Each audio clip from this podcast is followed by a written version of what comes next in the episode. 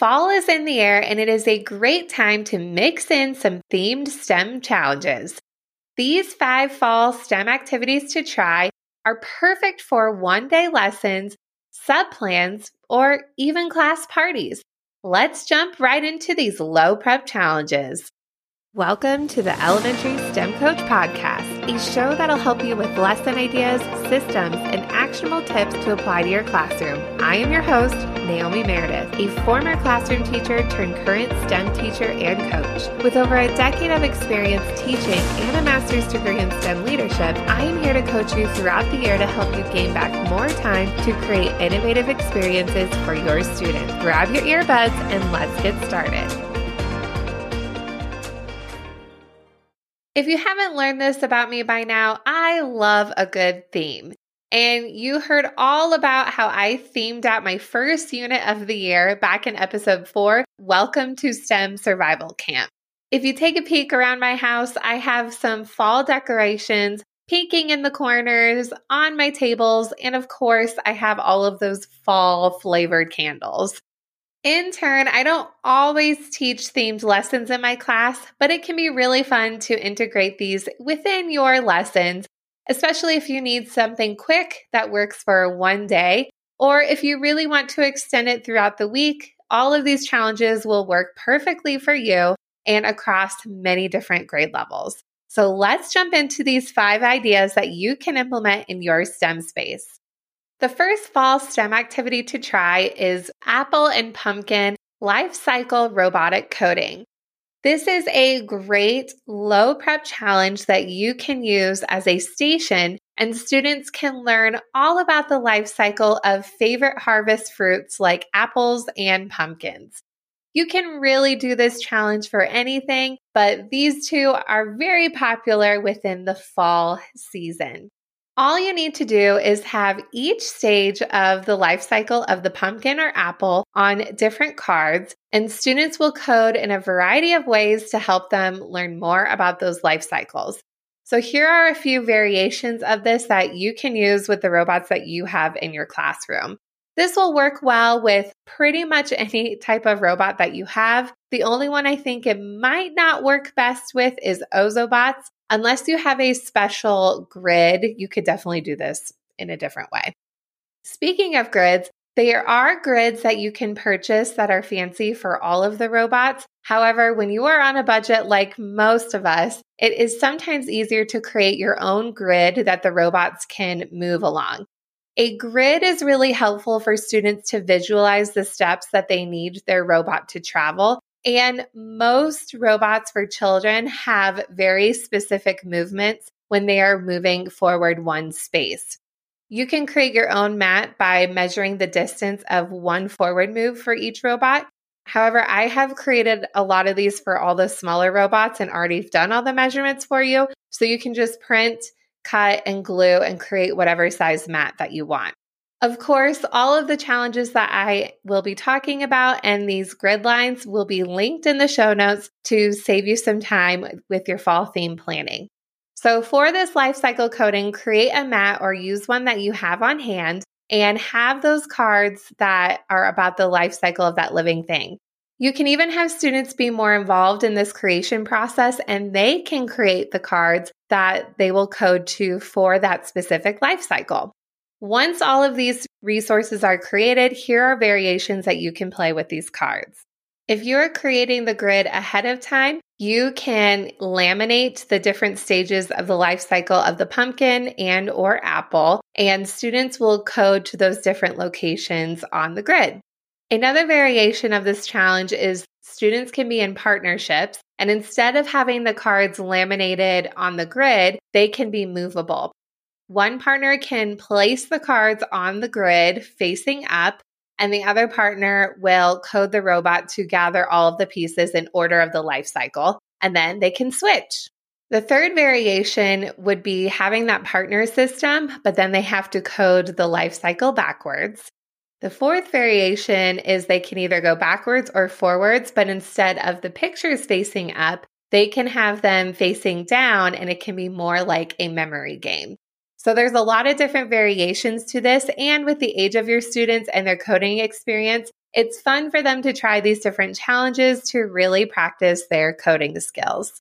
The second fall STEM activity to try is creating one page inspiration boards that follow along any of the fall holidays that you are talking about in your classroom. This could be things like Day of the Dead, Thanksgiving, Halloween, or even for the whole month. What are different things that are typical for that month, like for the month of September, October, November? What are different items that people think of for that month?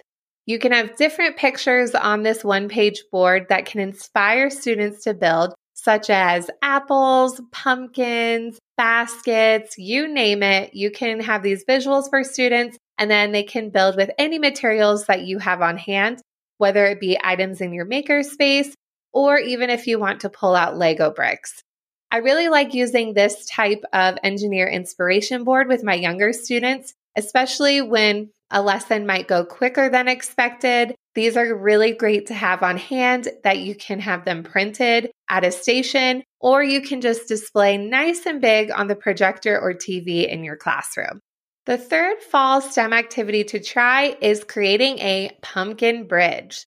Again, this can be a one day challenge in your classroom, or if you want to dive in deeper, you can extend this for the whole week and use the whole engineering design process.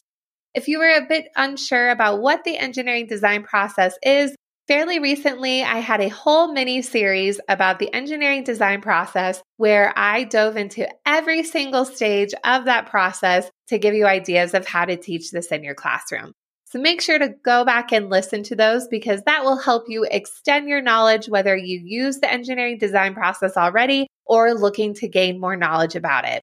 For this pumpkin bridge challenge, you can use, again, any materials you have on hand, or I like to use popsicle sticks, tape, and cups.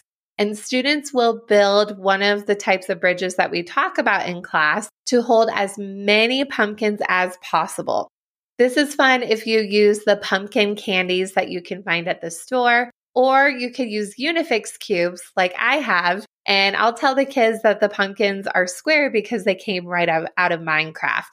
And there's a whole lot of buy in for that. And they don't mind that the pumpkins are different colors. You could do a whole lot of math afterwards, like how many pumpkins could it hold and compare the different bridges in the classroom. You could measure how long the bridge was, how wide the bridge was, how tall. So there's a whole lot of math that you could do with this STEM challenge. The fourth fall STEM activity to try are pumpkin digital activities. Now, this one isn't as hands on, but it's a great way to implement the T technology within your classroom. And again, if you want something that is paperless and easy to assign. So I have two different variations for the grades. So for K through 2, I like to create a digital interactive activity that they can use on Seesaw or Google Slides that are quick little tasks on each slide. These tasks are helpful for the students because they can practice their digital skills such as dragging and dropping, drawing on the screen, labeling a picture, all of those tech skills that are important for any type of activity that aren't just pumpkins. You can create each slide that go along with a theme, like pumpkins, and they can do things like measuring a vine using digital Unifix cubes, they can use the shape tools to decorate a picture of a pumpkin or even an alphabet match where students are dragging the letters to help them spell different words such as pumpkins. Having these slides with quick activities helps students be successful and they can work at their own pace and also help each other out when they get a little bit stuck. For the older students, you could do something similar, but I also like to give them digital interactive notebooks that help them explore other outside resources that are kid friendly. This is where I like to pull in other resources such as podcasts, videos, paired selections, the nonfiction and fiction texts, and they can respond within the digital interactive notebook. You could share just one slide a day. You could have it be differentiated where certain kids might have specific slides, or you can have it even open ended and kids pick the slides that are most interesting to them. So, this is a great way to pull in those outside resources that you might have been collecting over the years and assign it in one digital platform. The fifth fall STEM activity to try is having students design a harvest basket. Now, this isn't a lesson that I have in my store yet. Maybe by the time this recording comes out, it will be in there. But this would be another fun challenge that you can use the engineering design process or even do it in one day. You can have real tiny pumpkins or real tiny apples, or even pretend if you're worried about them getting damaged. And students could use materials like straws, popsicle sticks, or string to create a harvest basket to hold as many of these fruits as possible. This would be a great collaboration challenge and also learn different techniques when it comes to securing items and being able to hold weight.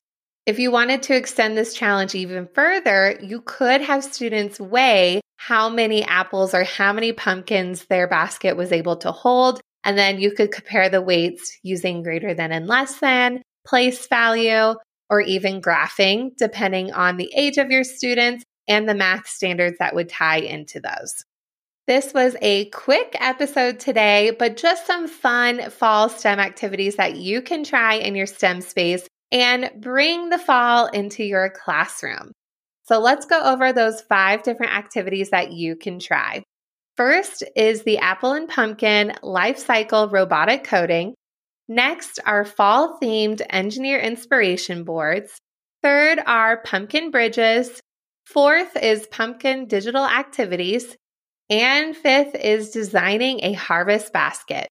I hope you enjoyed these fall themed activities and definitely share with me what you have done in your classroom. I would love to see how it goes with your students. Thank you so much for listening to today's episode of the Elementary STEM Coach Podcast. I would love to connect with you over on Instagram at Naomi Meredith underscore or send me an email to elementarystemcoachpodcast STEM Coach Podcast at gmail.com. Also, make sure to check out my website, naomimeredith.com, to see all the show notes from today's episode and shop my K 5 STEM resources. Any questions you have, needs for resources, or ideas for episodes, get in touch. I'll talk to you soon.